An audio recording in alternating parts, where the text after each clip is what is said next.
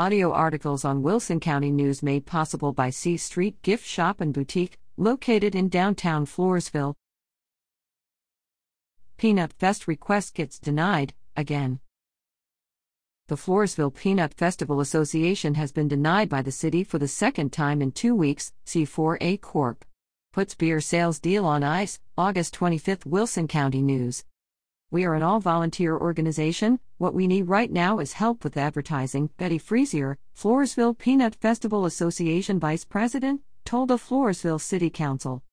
The association had requested $30,000 from the city from the hotel slash motel tax funds at an August 26 meeting held via teleconferencing. Our revenues are down because we didn't have a full festival last year, Frezier explained.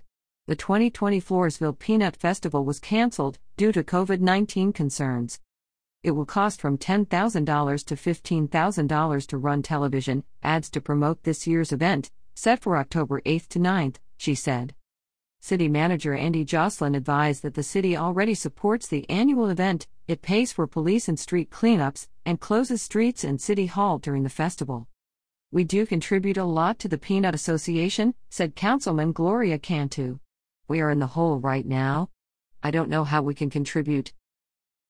We are down 56% compared to last year's revenue, in the hotel slash motel tax, Finance Director Cynthia Sturm explained.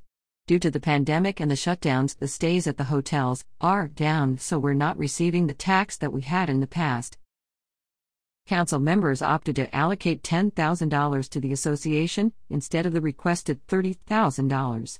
Members voted 4 to 1, with Councilman Gloria Martinez voting in opposition.